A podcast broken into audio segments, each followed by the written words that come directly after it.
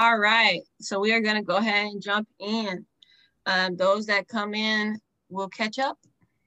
Um, and I do like um, Demisha's idea of dropping questions in the chat. That way we have a running list and when we have a section on our agenda for final questions and comments, we'll go through as many as we can um, during that time. So if you have a question, if it's not pertinent to the topic at hand, just write it in the chat. Um, as you've noticed, I'm not apostle.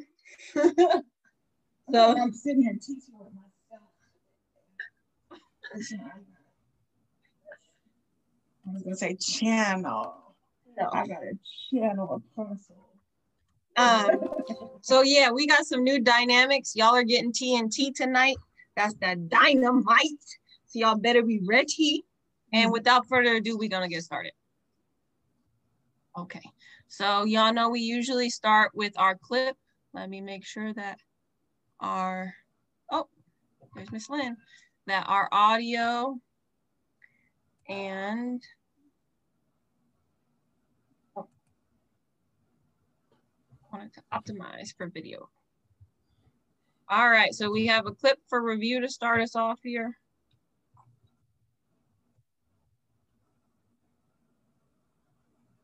Um, leave it in the chat. Let us know if you can't hear or can't see.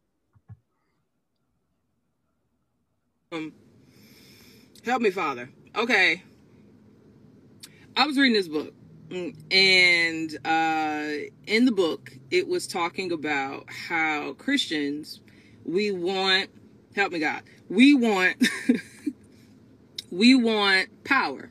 We want, we look at Acts 2 and we see the Holy Spirit coming down and power. We look throughout Acts and we see revival. We see healing. We see, you know, all these these things um, that the apostles and early church were was able to do, and we um, we covet that. We we want it for ourselves. And I actually said this to a, a group of people um, the other day. We covet this power without actually tapping into the reason why the power was given to them in the first place, which is uh, Jesus. And I, I wondered, I was, I just kept thinking about this idea of wanting power apart from Jesus, just, just wanting the power itself. And I was like, huh, how does that actually make us any different from witches?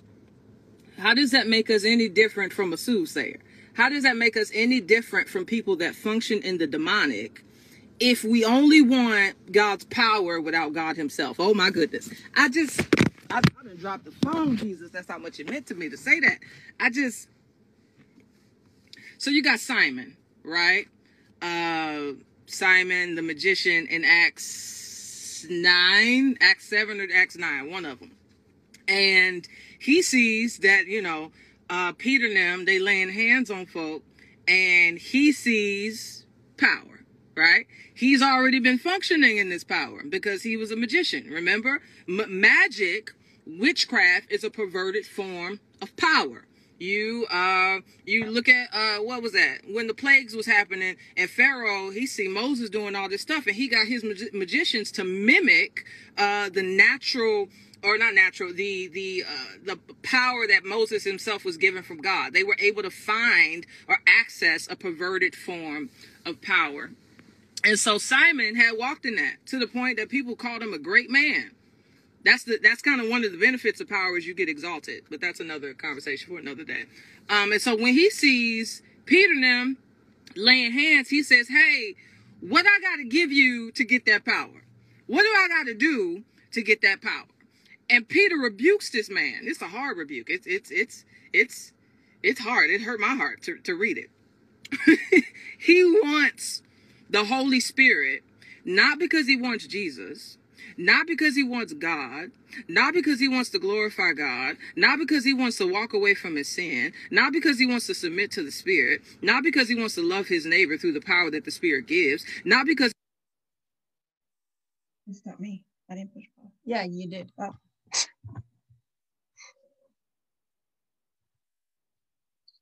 He wants to honor God with his heart, not because he wants to live uh, uh, holy um, in ways that he would not be able to nat- naturally do it. He wants the Holy Spirit only because he wants power.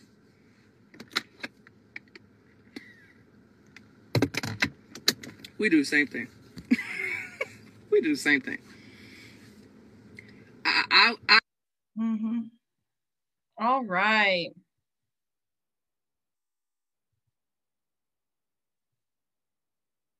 So that was um, our video review.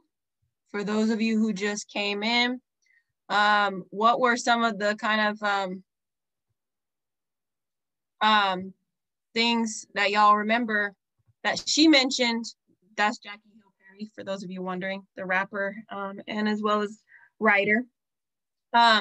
But what were some of the things that she mentioned that are kind of key terms we talked about last week? It's the musician guy who wanted only the Holy Spirit's power, but he didn't want to know Jesus, know about Jesus. Good, good, yes. Um, power, um, Simon the sorcerer.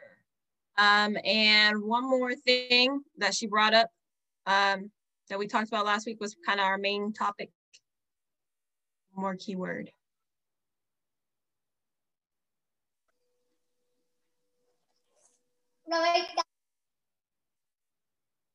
Willie G. Berry. Yeah, power. Yeah, we said power, but what is um what is it when you seek power apart from God? Uh, witchcraft. There we go. Okay. Yep. So she brought up the points on witchcraft as well as power, control, um, and Simon the sorcerer. So we thought that was a pretty good review. You Um, guys were able to hear it, right? Yeah. Okay. Um, so that's kind of just our icebreaker, our review before we get into everything. Welcome to um, those that just came in, um, Miss Lynn, Robinsons, um, Miss Raquel. Mhm. Welcome, welcome. Uh, we are gonna go ahead and um, review our agenda, get started. We did our video introduction. We're about to open up in prayer. Um, then we're gonna do some review from last week because there were a couple of terms we didn't really get to dive into as much as we wanted to.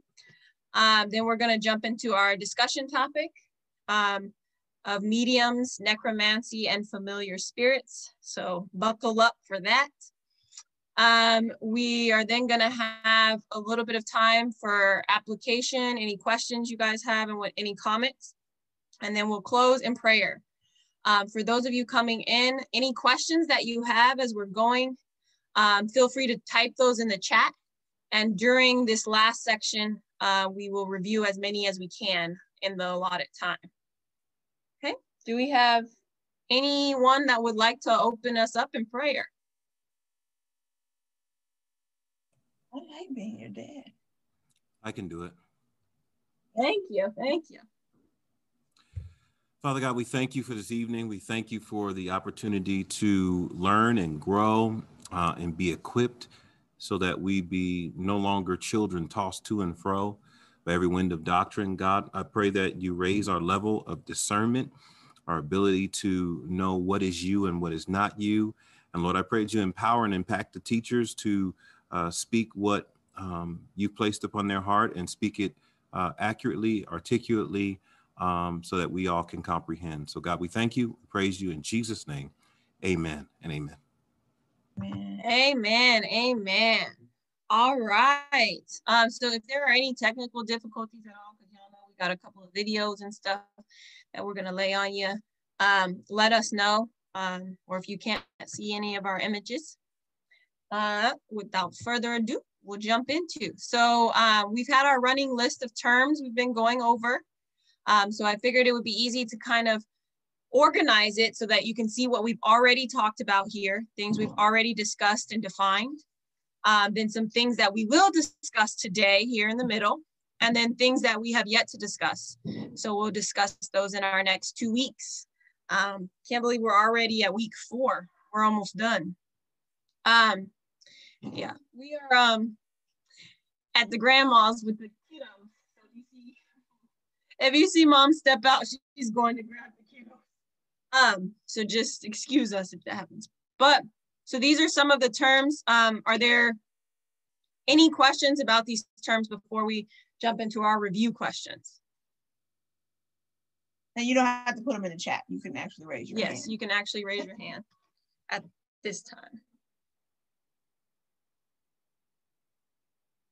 Mm-mm. All right, good. We got some scholars. Then y'all ready for these review questions um, and this review section. Um, so it was requested by myself as well as some other people. Mhm. Last week, we kind of threw out quickly the definition of magicians. So we wanted to take some more time to dive into them, um, especially because one of them over here is actually um, labeled as someone who is a busybody or um, a meddler.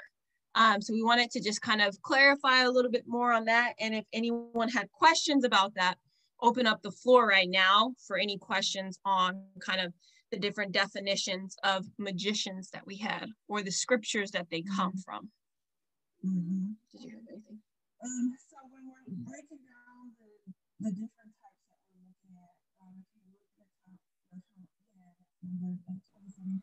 Can't can't hear you, Taya. Um, you're kind of outside of the mic. 2748. Can you hear me now? Okay. Is the word uh chartom, which is uh you see where it's specifically used uh in the Egyptian origin. And that's kind of where it is Pharaoh, you know, uh, is leaving. And so those would be uh the the type where the plagues came Right. and the pharaohs in the from the video that we watched. Remember the Prince of Egypt last week. And so uh, those was primary from the Egyptian word. If you look over at, um, let's see here, the bottom, phar- pharmakos, which is 5333, is uh, the magician, which is Oriental astrologer. Um, in regards to that, uh, I believe that, let me see here, um, is specifically used, right? um, in reference, refer, actually reference, get it out, Taya. Referencing, okay, um, like wizards and magicians and things like that. Um, so they'll, you see where we have included this time in the scriptures so that you can kind of see where to find that that's being used. Um, if you look at 3097, that's like the Magi at the time that Jesus was born, um, meaning they also looked at astrology then um, to know the stars. So a lot of people try to say, well, they were believers. What they were doing was just looking at the stars and saying what was being done according to uh, history. And so that was what was taking place there. Um, and then the bottom one is the one that's here is referencing. And it is only used in those two scriptures which is acts 1919 and first timothy 513 and it is actually referencing a gossip um, because in a way when we speak gossip and we spread gossip it is a form of incantation or chanting um, about someone and no gossip doesn't have to be a lie it can be true and you're still spreading it in regards to that. And that's kind of the term and what's being used there. Um, any questions on that?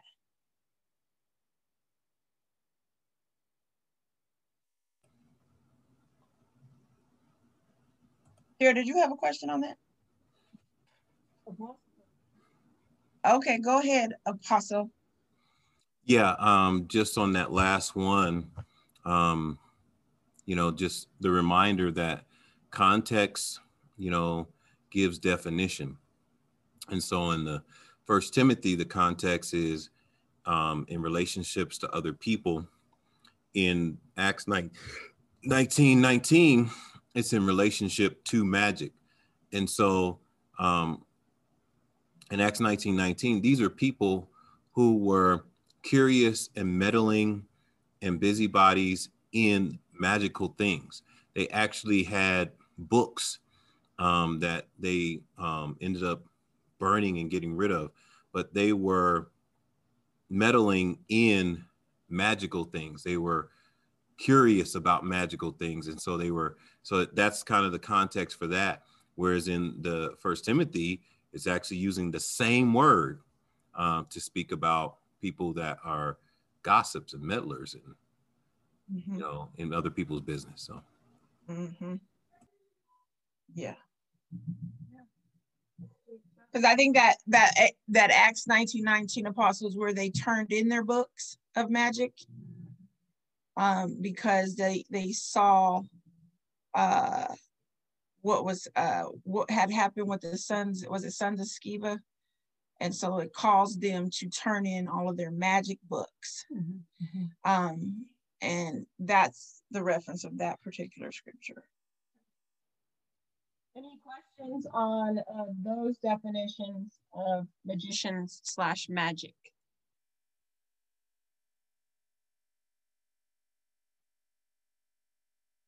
All right, then we will keep on rolling through our review section. All right, y'all know how I like to do it. Pop quiz, pop quiz. All right, true or false? The term Mancy designates a specific method of divination. This is review from week one. So y'all might want to check the Google Doc, check your notes. Check it. True or false? The term Mancy designates a specific method of divination. Raquel. I'm going to say true. True. Okay. Does anybody disagree with her? No, we got to stand for that. No, Apostle Anthony agrees. He said, yeah. So then why is it true. Why do you explain it a little bit to us, Raquel? The mancy is the many different forms of divination, the necromancy, the all mm-hmm. those are mancies, but mancy is in that root word is the root word. So mancy is the divination, and the form of it is the other word. Good, good. Great job. So yes, that is true. Um, I would also like to clarify, what do we mean by method of divination? The practice. Good, good, good. She owned it. She owned She's it. smart. Rock, She's Rock is smart. She on fire. All right, moving on, moving on. True or false? Yoga is a type of physical exercise used to stretch your body. False. False. Why is it false? Or what is it really? Uh, chakra energy. I just remember you, you guys kept saying that energy, centering yourself, focus. Good, good, good, good. Does anybody have anything to add to what Demisha said about yoga being about energy, focus? Willie. Yeah, I remember we are talking about yoga, and it has a huge tie into that Kundalini stuff with like the serpent and all that. Yeah, yeah. Good, good. Yes. It is a way of channeling um, or receiving enlightenment, right? From spiritual entities. It goes under our new age spirituality. Good, good. Y'all on it. Okay, we got some scholars. Scholars. Sure. All right, next up. People turn to witchcraft to gain A, power and control, B, insight, C, enlightenment, or D, all of the above? Oh, we got somebody in the chat. What they saying? Okay, so Demisha says D. All right, Soulless family. What about y'all? We agree with D, all of the above. D, okay. Everybody's saying D. Um, except for one person. We got Apostle challenging it. He says A. So let's hear the people who say D. One of you, could you explain why you think it's D?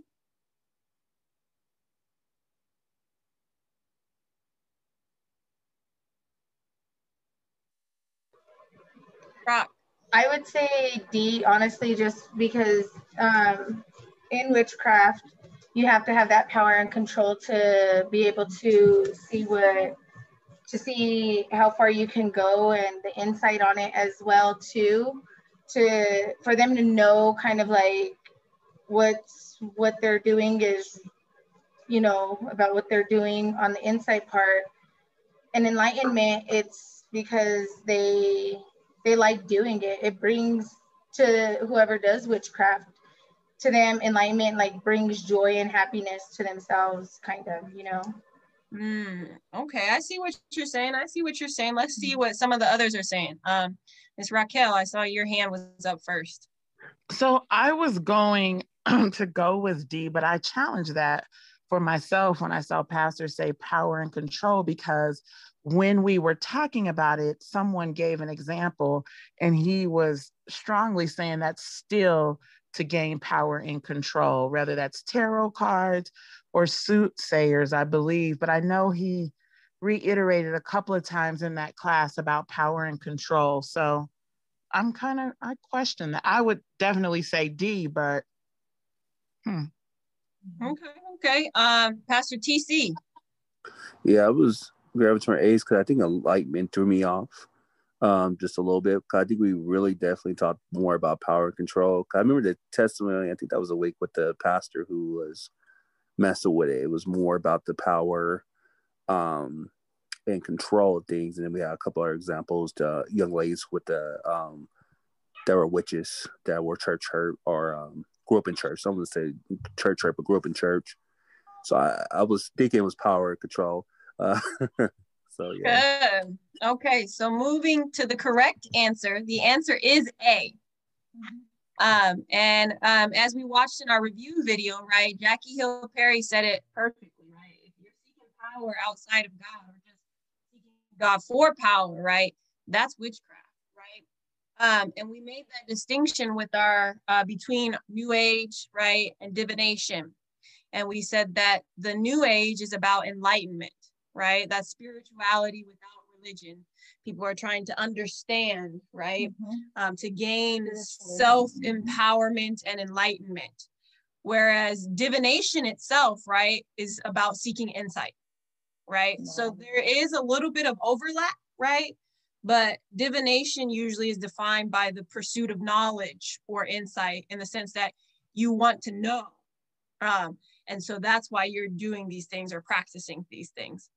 Whereas witchcraft is usually about power and control itself, right? There is definitely insight because sometimes knowledge is power, right? Or, um, and they do all overlap in that way, but we distinguish witchcraft as the emphasis on power and control. Right, because the the uh, witchcraft comparison, signs, wonders, and miracles.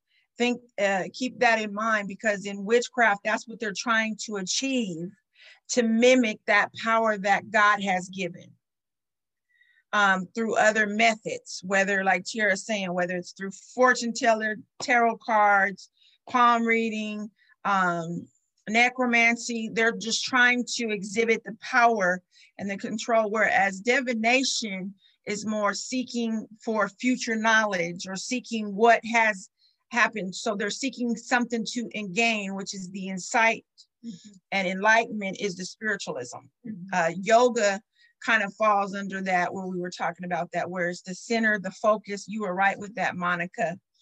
Focusing on uh, meditating and trying to reach the in, the third eye and things like that is enlightenment. Good. All right. So we've got one more um, review question for you all. Um, the term pagan refers to A, anyone who isn't an Israelite, B, anyone who doesn't practice a religion, C, all Greeks, or D, all of the above.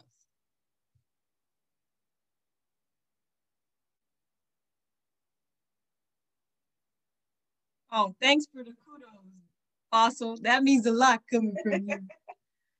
anyway, what are people's guesses? A, B, C, D? This should be in last week's notes. Yes, it was. Last week's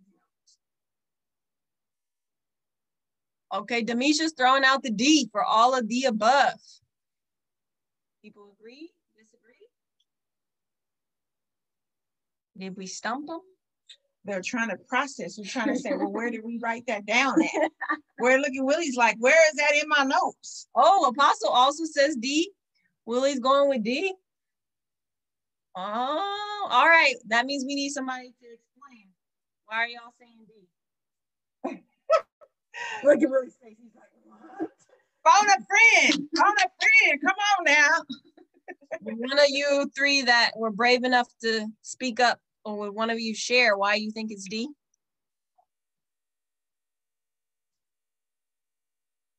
All right, Willie, let's hear it. Yeah. So pagans really referring to people who don't serve the same God as Israel. So that's why I said who isn't an Israelite. They don't particularly practice a specific religion, and Greeks are people who are Gentiles. So that's why I said all of the above. Okay, okay, I see. I see where you you were thinking. So is, is that the general consensus? Does everyone pretty much agree that it's D? I'm sorry, can you repeat that? I said, is that the general consensus? Does everyone pretty much agree that it's D?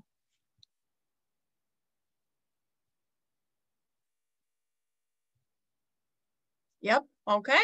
Um, Willie, is that a new hand or is that an old hand? Oh my bad, that's an old hand. Okay. All right. The answer is A. Mhm. Anyone who isn't an Israelite. Now we did kind of trick you guys up a little We bit. did, we did. A little bit, a little bit. Okay. But it's pagan is specifically uh, uh, anyone who isn't an Israelite is a You didn't see my answer? I guess I sent it to Willie only. I just looked in the chat. I just said "Hey, That's crazy. Because I knew it was a trick question. That's why I said "Hey." Oh because no, I we don't believe A. you. We don't believe you. You trying to take the Willie, credit now. Willie, Yes. Willie, I'm pull the receipt. Pull I the got your receipt. back, bro. I got I your went, back. I went to say it to everybody. Pull the receipt. I got your back, Pull the sir. receipt. You said it to Willie. You didn't say it to the class. I know, I know it was an accident, but I, I actually All right, put then then you can explain. I got your That's back, bro. Well, all right, here, here, here's the thing. So last night I was sleeping. I didn't get checked 'cause I was driving. But the biggest thing I remember about the pagan one was um, anyone who wasn't an Israelite. I remember First Lady really talking about that at the time because we've been reading about that in in the Bible through uh, 180 days, and so that's pretty much what a pagan was, you know. And so that's why um, the other ones didn't click because I was like, well, I remember just really focusing on them, not just practicing, um, not so much practicing religion, but them just not being a Israelite. And that was just really the main focus. That's why I was just getting out of it. So uh I love right. But yeah, dang, I meant to put it to everyone. My bad. Sorry. Yes. So the answer is A. Um, and like the Greeks um, were technically classified as Gentiles, right? Um, which could fall under the umbrella of pagan, right? So it does fall under the overarching. So if you think Mhm. about it as like pagan as the big box, and then within the smaller boxes, right, there's more specific um, names like heathen and Gentile. The other thing to take uh, important notice about is the term pagan is referenced more so in the Old Testament, and they're using it as a non-Israelite. Um, the term heathen refers to the nation, right? And it's used more so in the New Testament um, because it's referencing um, uh, the nation, such as uh, Israel as a nation, uh, the, the people themselves. Uh, and then the term um, Gentile means anyone who is non-Jew. So that is in the practice of the religion. So um, the Greeks and the Romans were Gentiles because they were not Jewish people. Um, and pagan is opposed to anyone outside of God's chosen people, Which in the Old Testament, which is in the Old Testament. And then heathen, heathen is um, anyone who is a nation outside of Israel in the New Testament. Mhm. Yes, it was a little bit of a some word game, you know, a little bit of a tricky one in there. Mhm. But um, yeah. So all right, um, we'll go ahead and move on to our next portion. We got, of course, we got another video for y'all to um kind of introduce what we'll be talking about next. Can y'all still see my video? Yes.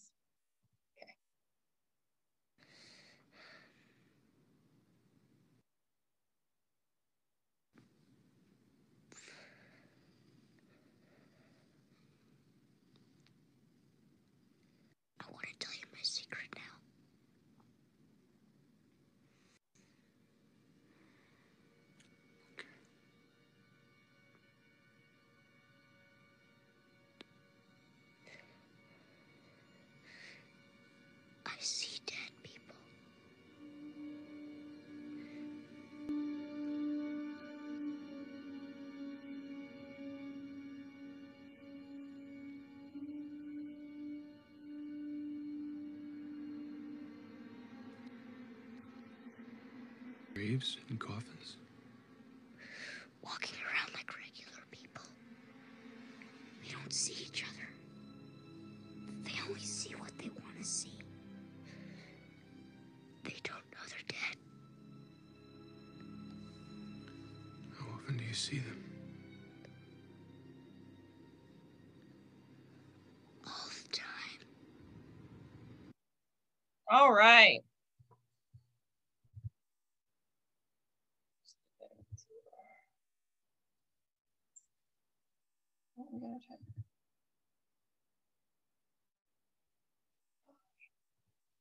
Okay, thanks for the heads up. All right.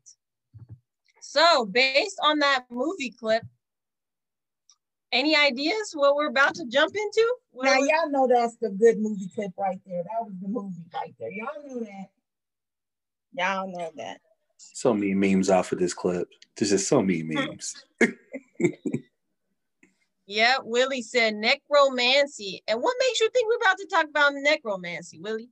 What about this clip tells you that? A dead people fam. yes. Um, Monica said mediums. Yes, that's correct, right? We're about to talk about how they go hand in hand. And yes, dead people, because necromancy, as we just as um Miss Raquel so reminded us, nec uh, mancy means, you know, a particular type of divination, and necro means dead. Mhm. So this is using the dead to divine. That's what we're gonna get into. Um, so jumping right in, our scripture reference, if um, you all want to open up your Bibles for us, Mhm. um, is First Samuel, chapter 28, and we're gonna start with verse three. Do we want to have somebody read? Um, do it. Does anybody want to volunteer to read?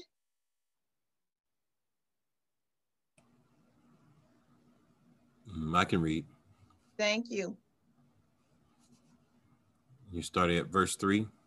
Mm -hmm. Yeah.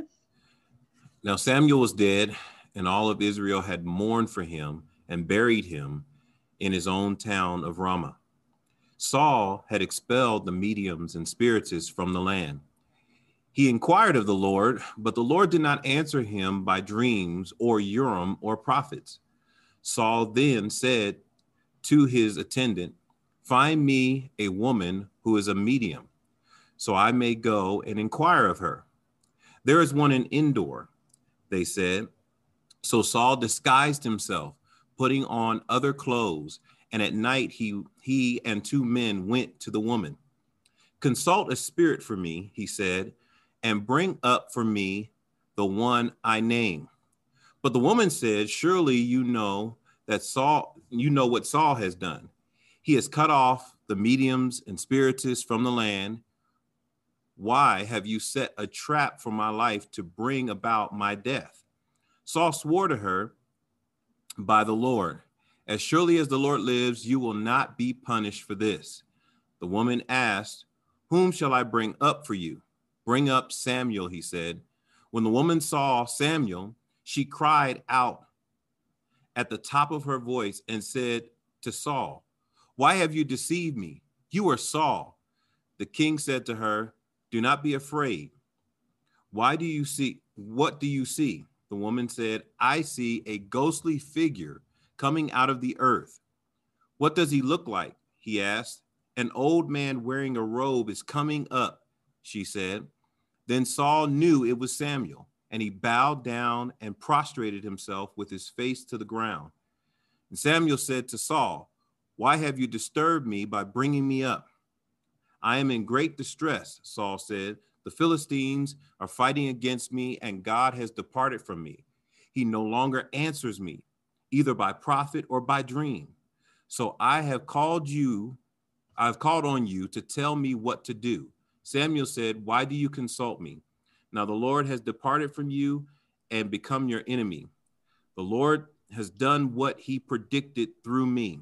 The Lord has torn the kingdom out of your hands and given it to one of your neighbors, to David. Good. Thank you for reading, Apostle. All right. So jumping into this. Yeah. Um, let let let me give a little disclaimer here because I know that you guys are used to us doing the uh scripture and then doing a modern version of this, right? And um I- I just don't think it would be a very good thing for us to watch something like this take place modernly. and and and we have clips. We do have some clips but we don't reproduce it the way we did last week Right. with what this looks like. So let me explain that. But there's a couple additional references scripture references i want to give you guys so that we can get a better understanding of what is taking place here. Yes. Okay. Um uh, remember we are doing uh, a couple different ones uh let's see here. We we've been in our Leviticus, right? 29, 29 about the uh the hidden and the unsolved things belong to God. Okay. Um, and definitely one of the unsolved things are death. I'm sorry, Deuteronomy. Why did I say Leviticus? Deuteronomy 29. Deuteronomy, thank you, Tiara, 29, 29. And so definitely one unsolved thing that belongs to God is about death. Um, we don't know what takes place or transpires after death outside of the things that we read about in the Bible. And so to go looking definitely means we're operating outside of the presence of God. Okay. Um, the future is something that is also unsolved or we don't know about. And to go looking, right, is something about God. And so anytime we find ourselves in those two areas, we're dabbling in something outside of the presence of God. And Saul is definitely doing that in this particular passage.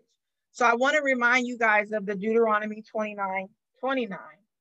Um, but then I also want to remind you of a couple of scriptures uh, in the Old Testament. For those reading through the Bible, they know about these because God continuously says that witchcraft is abominable, should be put away, uh, and to not do it. And so one would be uh, Leviticus 19:31, Uh, right? And then we have uh, Deuteronomy 18. Cutting out again, Ty. Turn towards the mic. Deuteronomy 18, 10 to 12, okay? Um, so I want you guys to keep in that. Now, in the New Testament, because the New Testament does speak about this as well, I want to highlight the scripture of James chapter 3, 14 through 16. Okay. And so um, those are the ones I want to give right now. Okay, you can hit that one.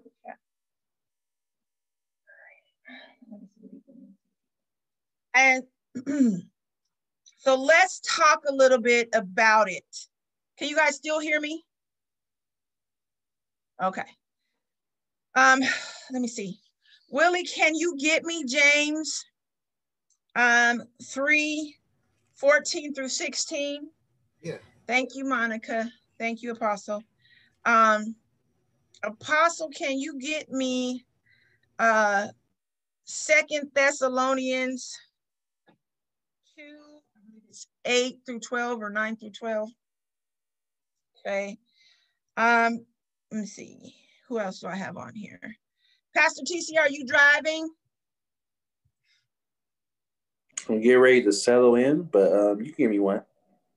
Let me get, uh, can you get John chapter 8 and verse 44 for me?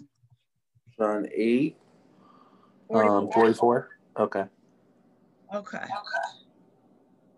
Um, and so what the picture that I'm establishing here is that when we go into the form of necromancy and in using mediums and uh, spiritists, we are really operating outside of God's will. And I want it to be understood and known when you are doing that, wh- where you're operating in. Um, and so, Willie, read me that, James, please. But if you have bitter envy and self seeking in your hearts, do not boast and lie against the truth. This wisdom does not descend from above, but is earthly, sensual, demonic. For where envy and self seeking exist, confusion and every evil thing are there. Okay, thank you. Clearly, in First Samuel 28, in these verses, we see uh, Saul who is self seeking to the point of where he's trying to seek after God and God is not answering him. And then he goes into mediums and spiritists because he is desperate to find the answer for what he's looking for. And I know that, uh, you know, sometimes we don't see ourselves in the same way, but we can find ourselves seeking so much so that we do that. And I'm, I'm gonna bring into light because I know Tierra had the question about the busybody well, how can that come into play? When I'm seeking someone to affirm and agree with me and I'm wrong and out of order, that's where a busybody can come into play. Because I'm just going around saying, okay, who's going to come in agreement with me? Mm-hmm. Right. So, in that particular way, that is a form of, of, of witchcraft. That is a form of manipulation to get agreement to what you want to hear. Mm-hmm. Okay. Oh, got a hand. Yes, Apostle. I was just going to say, yeah, and, and that busybody, that meddling, that curiosity is what led Saul to go and find a spiritist because he needed to know something. He was so desperate to know something that nobody and nobody could tell him. So he's seeking after these things. And that's really the the the form of busybody or uh, being curious or meddling in areas that you're not supposed to meddle in because you're so desperate. Mm-hmm, mm-hmm. And that's really where James is saying that's demonic. That's a demonic force. Um, Anthony, give me that John 8 44.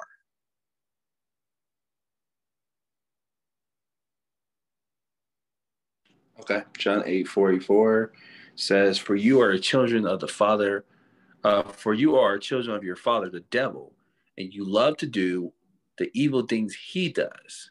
He was a murderer from the beginning, and he will always he has always hated the truth because there's no truth in him. When he lies, it's consistent with his character, for he is a liar and the father of lies. Keep going.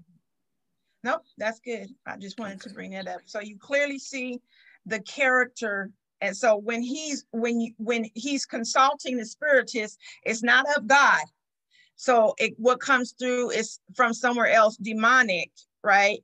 And it leads to that lying and what you want to hear, what you want to be told um, in regards to that. Apostle, can you give us that second Thessalonians? You want me to start at verse nine or verse eight? Eight. Uh, and then the lawless one will be revealed, whom the Lord will consume with the breath of his mouth and destroy with the brightness of his coming. Then the coming of the lawless one is according to the working of Satan, with all power, signs, and lying wonders, and with all unrighteous deception among those who perish, because they did not receive the love of the truth, that they might be saved. For this reason, God will send them strong delusions, that they should believe the lie and that they all may be condemned who did not believe the truth, but had pleasure in unrighteousness. Can you kind of explain that, how that would apply to what Saul's doing for us? Uh, yeah, that's uh, it's it's a perfect picture of Saul in an Old Testament form because he's seeking after something um, that God said no to. He actually put all the spiritists out of the land and then went and found one. So here he's he's seeking after lawlessness. Yeah, mm-hmm. he's seeking after lawlessness. He's he's taking and seeking after the lie. And so God actually allowed him to go ahead and do it because we know that God could have shut that off. He could have not let that happen, but he allowed that so that Saul can be condemned. I mean, this was the condemnation of Saul. If he wasn't condemned before this, he was, and uh, Samuel said, This is the fulfillment of the word that I spoke to you, that the kingdom has been ripped out of your hand. Mm-hmm, Mm-hmm. Any questions on those scriptures uh, for anyone that that I just gave in addition for background to help us kind of see that? Does anybody have any questions on those? Okay. Okay. Um, I do want to also add that um, we kind of learned, I want to add that this is a specific situation. This is not a common situation that's taking place here. Um, this is not something done regularly as far as uh, encountering the dead and we can do this. And the reason, and we kind of learned about this in Bible study this week for those that weren't with us, is that uh, from First Peter 4, where Jesus went down to the grave uh, when he died and he um, witnessed to those that were disobedient, but the others that were in Abraham's bosom, okay, that were righteous. And then when he rose, that that he took them with him. So because of Jesus's death and resurrection, this occurrence cannot and will not happen again. Because when we die as believers, we go and be in the presence of the Lord. If they're not a believer before they die, then they stay in Hades and they will be cast into the lake of fire. This, to have another spirit come, okay, is it cannot happen because of the death and resurrection of Christ. Right. And when we say this cannot happen again, just for clarification, we're talking about a seance where you actually speak to the spirit of a dead person. Right. It's not saying seances, period. It's just saying where that is the actual person. Right. Because you can still, people can still perform seances. Yes. They just will not Be talking. be talking to the spirit of a dead loved one. Right. Um, and so that is not po- no longer possible. Yes. And so that's what we're referring to when we say this event really can't happen again. Um, so, Right. right. And so kind of moving on with that, um, we'll actually go ahead and dissect um, what actors are at play in this. Like, um, I know we see a couple of our vocabulary words, right? We have mediums and spirits, spiritists, um, and we have also a ghostly figure or a spirit, depending on your translation. So um, we'll go ahead and now kind of dive into um, what those actually look like and what those actually mean um, based on the original words that were used so that we can have a greater understanding of them. Okay. Um, and so kind of um, pretty much all of the terms, whether they are spiritist, um, conduit, um, or even um, necromancer, um, all fall under the one category of medium in the Bible. Um, and so they just use different uh, terms, but we would translate them loosely to medium. And the reason is because the term medium is a shortened version of intermediary. Okay, meaning that you are the go between between a certain object and, a, and another object to come together.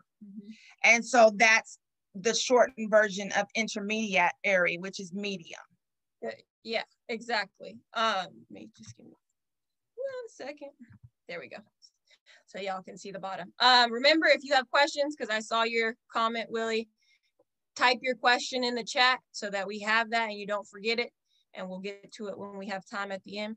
Um, so kind of breaking this down um, into the different terms that we saw in in that scripture and that basically in that whole chapter because Mhm. that's essentially what the whole chapter is about right uh, one of the first ones that we see right and probably the the biggest one is this term obe or ob um, which is uh, your strong's h178 um, and literally can be used either to describe a bottle like a wineskin um, like in the new testament they talks about putting wine into a wineskin um, so a bottle literally or in a figurative sense it refers to a person who acts as a container or bottle for a spirit or a spiritual being.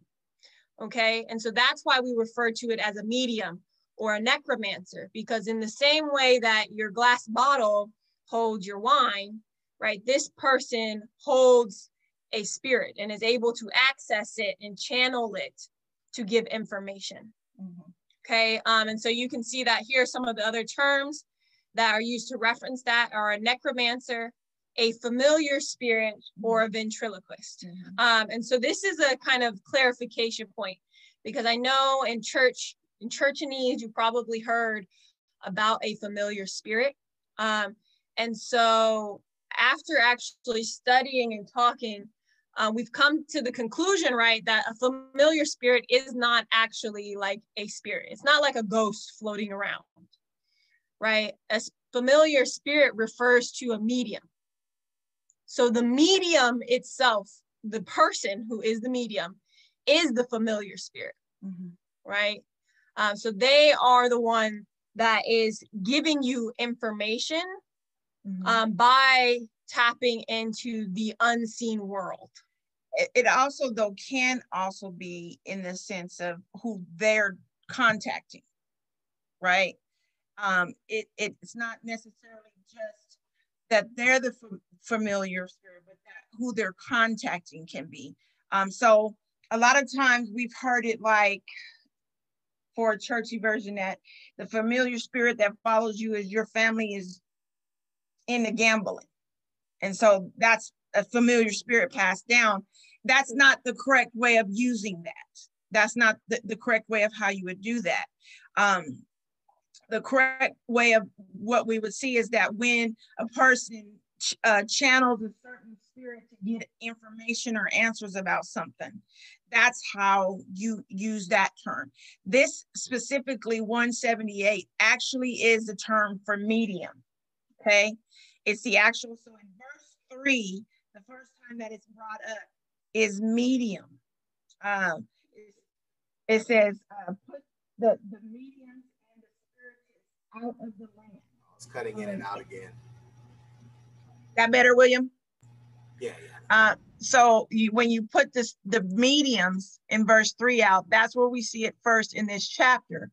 But it's also the same word that is used in Deuteronomy, um, Leviticus.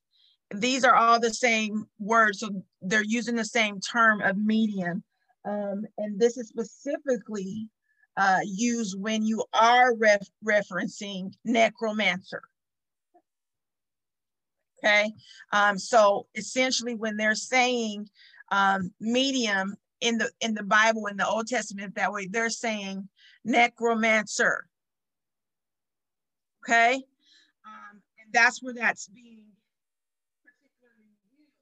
particularly. Um, a necromancer does not have to. Uh, let me see here. Be a, a witch per se either or a wizard. When we looked at that that clip of the sixth sense um that kid was not a witch or a wizard. He was simply a medium in which uh was being used. And so a person can be that channel in that way. Okay? Um every time you look away you look away from the mic. That's okay. You go ahead okay. Um, so um, so we've kind of talked about the first one of the um, medium, which brings with it the idea of the familiar spirit um, and the necromancer. And you'll also see the term ventriloquist on there. Did you want to talk more about that? Um, so the ventriloquist, I'm sure everyone is aware, is um, the a specific type of puppeteer, right? That is able to throw their voice, right? Is at least that's what they say, throw their voice so that it looks so that they can speak, right, without opening their mouth, and their voice comes out of their puppet, Mhm. right? But in some cases, right, we can use that as a way to understand the way that a medium functions, right? Because a medium is essentially becomes a way for um, demonic presence or spiritual entity to speak without actually speaking in the Mhm. way that a human speaks through a ventriloquist puppet without actually moving their lips. Okay. I know that this is this is a heavy term, so if you guys have questions on this term, let's let's open it up for questions on just this term. if there was, because I saw like a couple people. No, it was just Willie. Just Willie. Okay, Willie, go ahead. What was that? This this is a different topic. Oh, We'll okay. come back to So that was this one. Okay. All right, so we'll move on to the next the next term we have for medium here, right? Um, this is brought up specifically in verses three and nine of Sam, First Samuel chapter twenty-eight. Um, this one is um, thirty forty-nine is the Strong's number. Um, Yedoni, right? And this specifically is would be our spiritist, right? We saw that word in there. Um, and this is um, literally defined as one who knows, right? Um, this term Yadoni is connected to the Hebrew term yada, which yada means to know. Um, it's the same to know that we are told to do when we're called to know God, right? Or And- to know your spouse Right. intimately. Or to know your spouse. So it is very intimate type of knowledge, knowing um, in its in a, in their entirety, right, who this person or who this entity is, right. And so this term for spiritist, which is also a medium, right, um, is uh, specifically refers to someone who knows the secrets of the unseen world, right. And so when we talk about the unseen world, we're talking about spiritual matters right? So this person is able to access and know what's happening in the spiritual, right? Um, and that's how they act as a medium, right? It doesn't necessarily, like we said, there's different practices, right? With necromancy, it gives the specific practice that they use, right? Communing with the dead. But with this spiritist, right, it doesn't necessarily give you a specific tool um, it just says anyone who is able to kind of know of the spiritual realm. So, so in this particular one, what what is uh, being done is channeling, right? We're- And we're going to get into that because basically the the medium, the spiritist, is talking with another spirit. An example of that would also be like in week one, where we were uh, discussing. Well, no, it was week two, yoga and the Kundalini, and they asked for permission to have their master enter uh, so that they could talk to him. And so that's a familiar spirit that took place at that time. And so that's something being done um, there. So it's kind of a form of, they may not necessarily be uh, practicing this way, but doing this way uh, in regards to um, just contacting a spirit. Um, this is something that's very tricky because a lot of times in church, um, we will hear people say things like, well, no, not, I'm just saying, we will hear people say certain things and they don't say that it's God telling them. It could be that they think they know. And so you have to be careful that these particular people may not be practicing this sort of thing. Okay, that's why you want to check the source of when people are speaking to you or what they're saying. Okay, so that's the two terms that are used in verse three, and the- they're interchanged repeatedly through the rest of the chapter. Because we also see in uh, verse seven with the term medium. You're, you're outside the mic again. Yeah.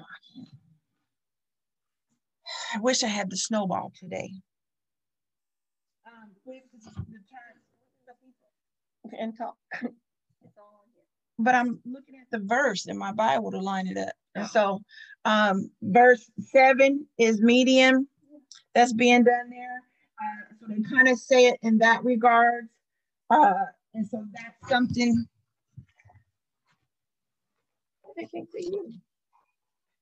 That's something being done there. Um, okay, any questions on those two terms?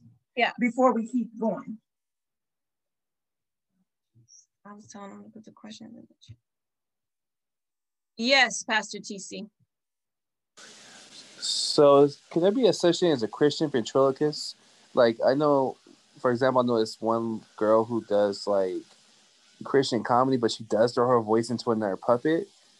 Like, what you what are your thoughts on that? Is that actually wrong, or yeah, what is that?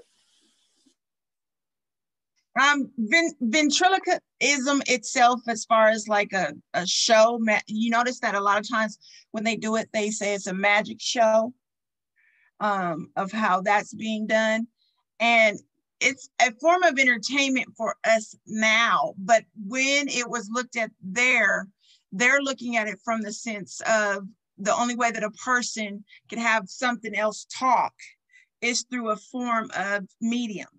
So, um, in the sense of ventriloquism, if I'm talking on behalf of Tiara here and using my my voice, then I am the go-between between her, the doll, and the audience. So you're still a medium in regards to that. But is it wrong? You saying? Um, I don't necessarily think that it's wrong per se for that because uh, you're not practicing it as a form of witchcraft.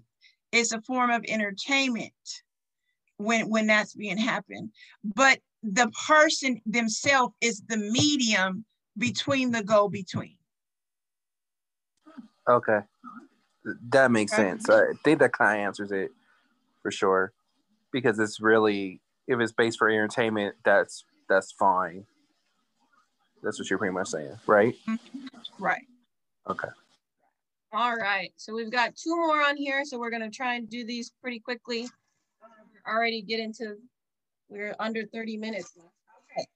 So, um, we have, um, 70, 80 in the concordance, and this, um, is kasam, which means to practice divination or to divine. So this is specifically kind of where we see the lines, right, overlap between witchcraft and um, divination, these last two ones, right? Because both of these um, are kind of examples of an individual seeking out answers, right? Through a spiritual medium. So the lines here overlap between witchcraft and divination because there is that emphasis on going to consult or to seek answers, right? And so in this case, the medium then becomes the method for divination. Mhm. So the Hebrew term H 1875 is used for verse 7, where Saul inquired of her. Okay, so that's the term that's so he sought out a heathen god, a pagan god. He sought out another deity outside of God. That's that term, inquire, eh, according to the New King James. Uh, other translations may say seek or sought, but that's what's being used in verse seven, okay? And verse eight is uh, 70, 80, okay? That's Hebrew, it's actually, Yeah, it's a Hebrew, Hebrew. not a Greek. 70, 80 is being done, and that's the act of the seance itself, okay? Um, one of the things to note, because different translations will say, uh, please conduct, please consult, please conjure um, a seance or do a seance. But the term seance itself comes from the French, and it's not actually developed till the 14th century or 15th century. And so it's kind of uh, interesting word to have in there. But what it's what is why it's placed in there is because that's what's being done. And so the consult of the, the term 7080 is defining that practice of consulting the dead. Mhm. Whereas we've put the title of seance to it. Right. Okay. Um, and since she brought that up, we'll use that as a segue into our next portion, uh, which is methods of consulting, right? Or methods of mediating. Essentially, these are the ways that people act as a medium. And so, um, technically, you can open it up. There are all kinds, like we saw, right? There's all kinds of mancies. There are all kinds of lists of things that people can do but most of them fall under these kind of two categories, right? Um, and technically, you can argue that a seance is also a type of channeling, right? Um, but the primary ones you will see is channeling and meditation, and then um, seance. Um, and so, channeling and meditation literally is um, the practice of entering, like we said, um, kind of like with yoga, yoga and the Kundalini, of entering a meditative state or a trance state so that you can get information from whatever you're determining as your spiritual guide, right? Um, and so this can get into some gray areas because we were looking it up as channeling um, and different energies. And there are cases where things like mindfulness is considered a type of channeling um, because um, a lot of different meditative practices will uh, define channeling as simply closing your eyes and focusing on what you want, right? Focusing on a specific vision, whether it's health or wealth or happiness, right? Um, and envisioning that um, in your meditation or in your mindfulness. Um, and through that envisioning, channeling those actual energies into your life. Um, so there is kind of an overlap between this idea of meditation and channeling because of that. Um, and so we are to kind of be careful as Christians on what we are meditating on, as we've talked about in the past. And also mindfulness, right? Um, I know that with uh, dietary things, especially right now, that's a big trend, is practicing mindful eating or intuitive eating, right? Uh, but we want to, you know, be careful that we're not channeling, we're just listening to the cues of our body to know we're full right? Those are totally different things of being able to say, oh, my stomach is full, I should stop eating, and actually meditating on, um, you know, I want to feel better with this food, or I want to um, kind of um, enter into a specific happiness or a specific mentality because of what I'm doing. Um, yeah. So these definitions are not Strong's because you're not going to find the term in the strong seance because it, the term is not developed till later. Um, so what you will find is the, the consult or conduct or conjure. Um, those would be the terms that you would find. And then you're also not going to find necessarily the term channeling.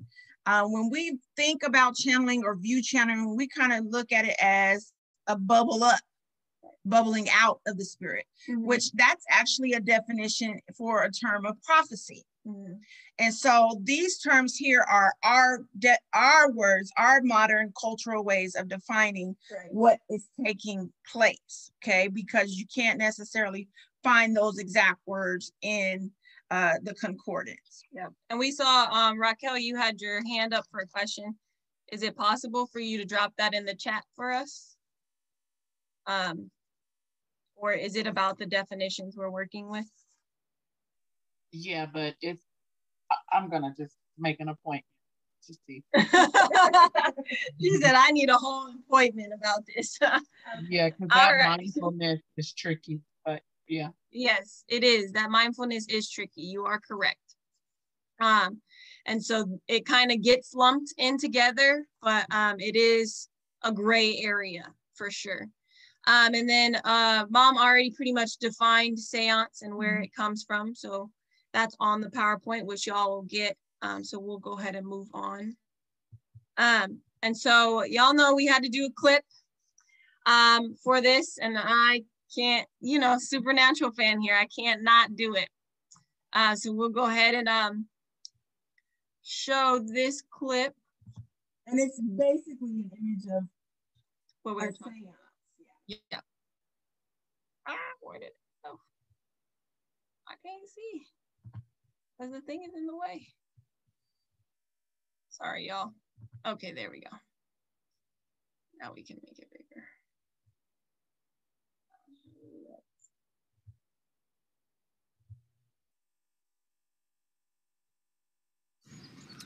Come on in. so you hear anything? Well, I Ouija my way through a dozen spirits. No one seems to know who broke your boy out or why. So what's next? A seance, I think. See if we can see who did the deed. You're not gonna summon the damn thing here. No. I just want to get a sneak peek at it, like a crystal ball without the crystal. I'm game.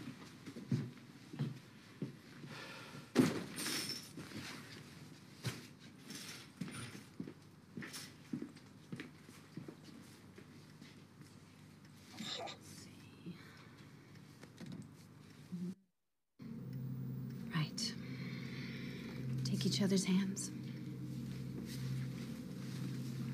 And I need to touch something our mystery monster touched. Whoa. Well, he didn't touch me there. My mistake.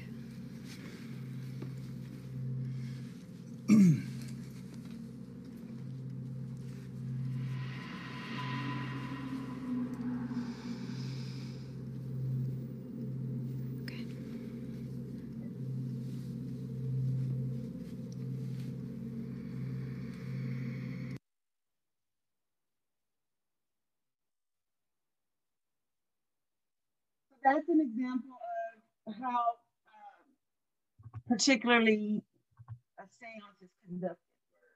You have a medium, and then you have the people who are requesting uh, the information or seeking the uh, information from a dead person um, in regards to that. Yes, but reminder, right, that the example that we see in Samuel right, is a one off example, right. right? That cannot happen anymore, right? It is not possible for you to perform a seance and actually contact the spirit of a dead loved one. So some people may say, well, what are they contacting or who is being contacted or who's talking?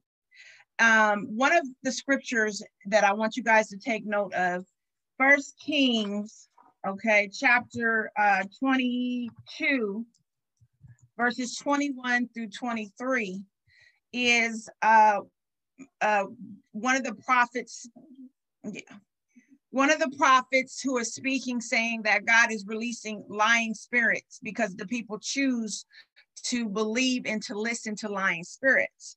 And so in that particular occasion um, is an example of the lying spirit go forth. And we know that the the devil, right, is the father of lies. We just read that in John 8 44.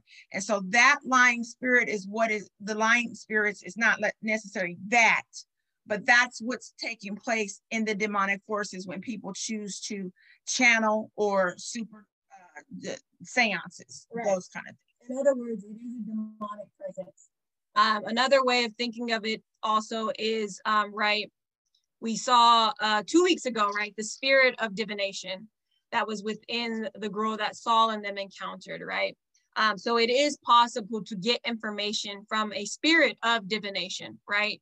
But even then, that is still not you communicating with your lost loved ones, right? It just happens to be an individual or a spirit or entity um, that has information because they are uh, in the spirit realm, right? And they are able to see and operate in ways that we we can't see and operate. Okay. All right. And so we did kind of for our last activity mm-hmm. before we get into people's questions, we wanted to give you a chance to do some application questions. Y'all know how we like to do it to make sure that you all are getting the information and that you all can use it to um, in your daily lives and to enhance your own discernment. So our first application question here is we giving you a scenario um, and my grammar is wrong. Mm-hmm. Apologize. Um, you are, um, uh, oh no, it's correct. You're sitting on the couch talking with a friend. Um, your friend is telling you how their day went. They mentioned that their boss was super annoying all day, but every time they described how annoying their boss was, they would add, but she can't help herself. She's just a Taurus. Is this divination?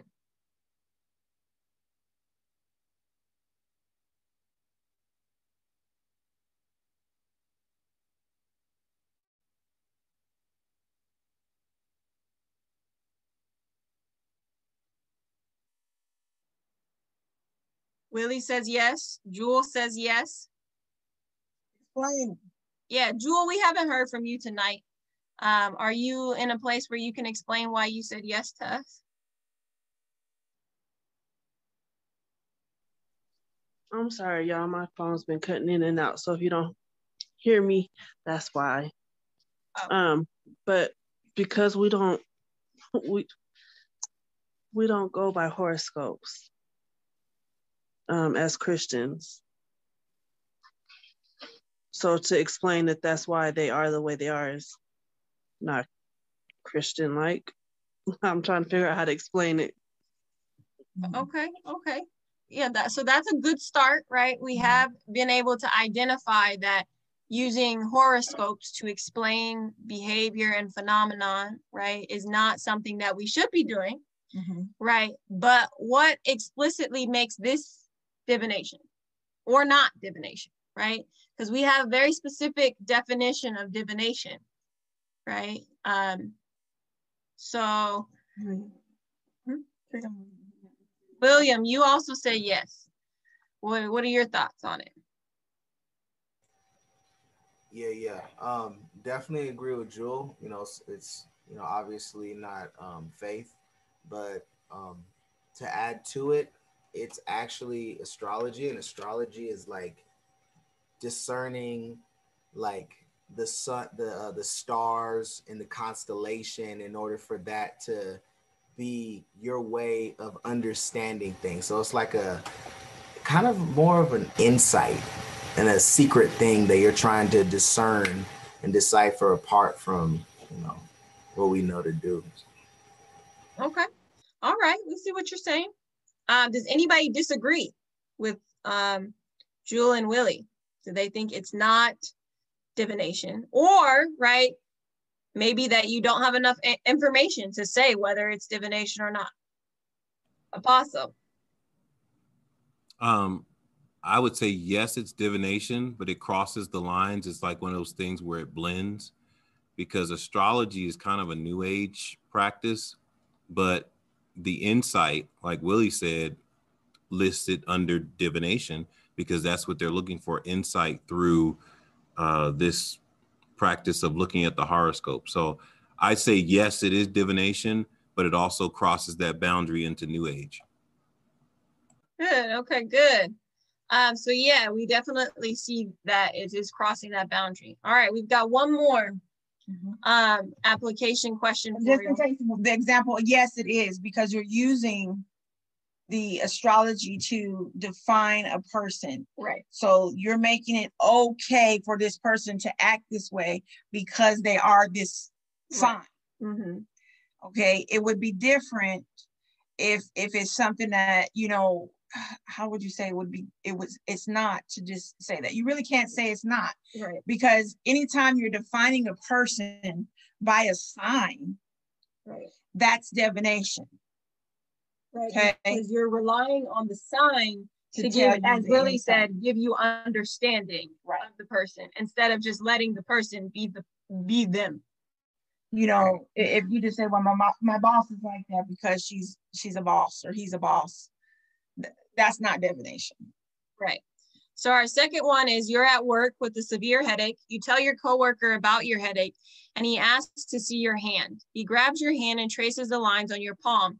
He tells you at least you're not going to die. You have a really long lifeline. Is this divination?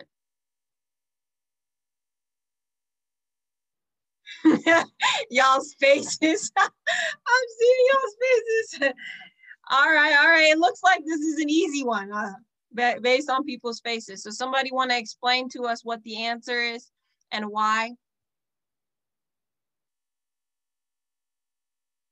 Monica, I see you dropped a yes. You want to um, step out on the water and explain your thinking?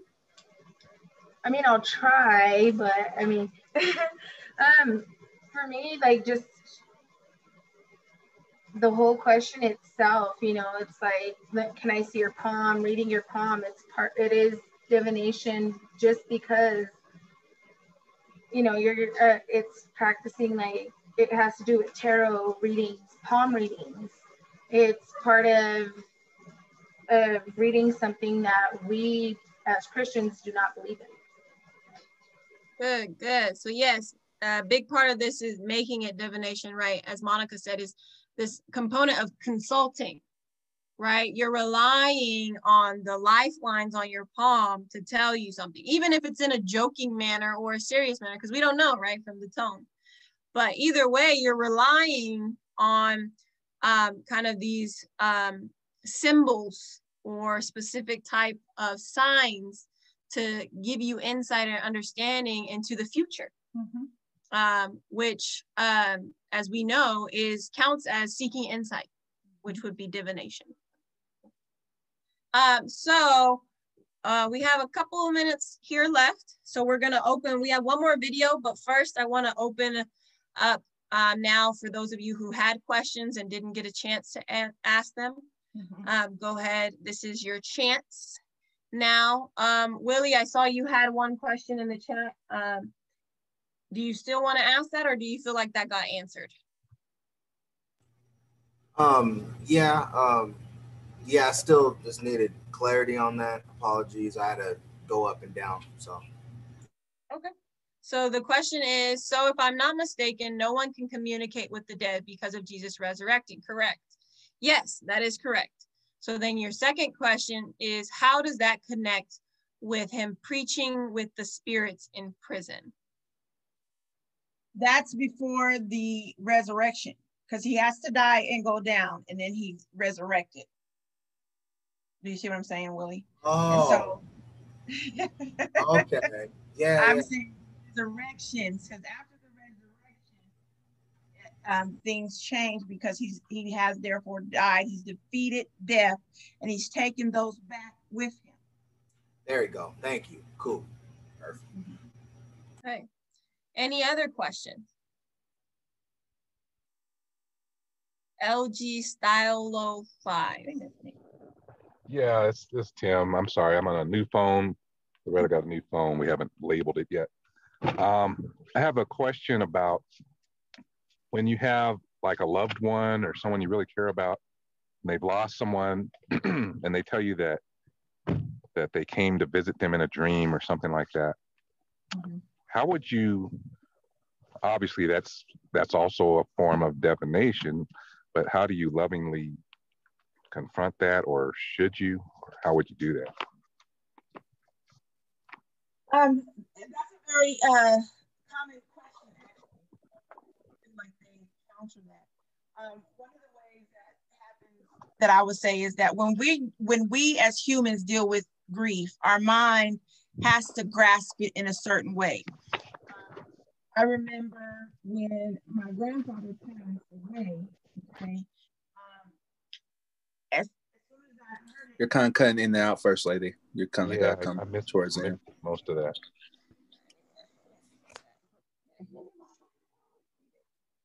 Okay, so what I'm saying is that um that when like I rem- I recall when my grandfather died, and um, you kind of grasp or as a human mind we have to grasp the concept of death right? Um, and so sometimes when we're dealing with that that's our mind grabbing the concept that the, the person has passed away right? Because when you look at it to be in the presence of the lord you no one would leave the presence of the lord to return back to speak to you in a dream um, so a lot of it is our minds connecting and dealing with the grief itself, right? Um, and so part of those, those I remember when I was teaching the dreaming class that we can actually determine um, some of the things that we dream ourselves. And so for some people, it can bring closure to have that final conversation with the person in the dream or it, it can bring peace of mind you know knowing okay well they're with god or this and that. And so a lot of times it is actually us as humans connecting those dots and and and um inter interacting that way because when the person is with the lord they are with the lord. Mm-hmm. okay? They're not returning back to to interact with us. There's that um there's nothing in the bible that ever says that that person returns back and come and speak to us. We'll see them when we're we reunite with the Lord, but our mind may not grasp that concept, and so we um, sometimes have dreams that to wrestle with that and give ourselves that. Hmm. Thank you. Yeah, that's helpful because I think I've experienced that personally, um, and I always kind of under understood it to be my mind just kind of doing some things that I need, you know, emotional mm-hmm. work that I needed to do rather than thinking that that person would come back here to talk to me. so, okay, thank you. Thank you. Um, so we are at our time.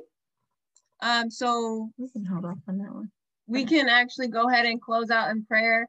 And if the that way those of you who want to leave um, can leave. Um, but and this video clip, we if you want to, those who decide to stay after, we can watch it. Um, otherwise, it'll roll over and be the introductory mm-hmm. kind of video for next week. Mm-hmm. So if you have to go, don't feel obligated to stay. You won't be missing anything.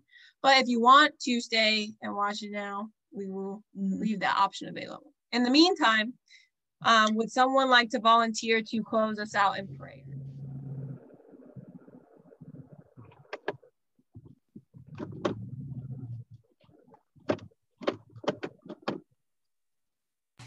I'll go ahead. Thank you, Lily. Yeah. yeah. Lord, I thank you for your revelation, God. And I thank you, Lord, that the hidden things, the secret things that you keep hidden, Lord God, is only for your purpose. And whatever you choose to reveal, it's only for us to draw closer to you and to walk in the ways that you have set before us. So, Lord, I pray with all of this information and all of this revelation and all of this insight that only comes from you because God, your wisdom is first pure, it's peaceable, it's acceptable, Lord God, it's holy, and Lord, it's for your glory. So, Lord, I pray with all of this that we have received today, that we will chew on it, we will meditate on it, we will ask questions, that we will grow into the fullness and the maturity and the stature in which you called us to, God. So, Lord, I just thank you, God, for this time. And I pray, Lord, as we depart from the Zoom call, we won't depart from your presence. And I say these things in Jesus' name. Amen. Amen. Um, Raquel, did you have a question? Um, First Lady, I did, but it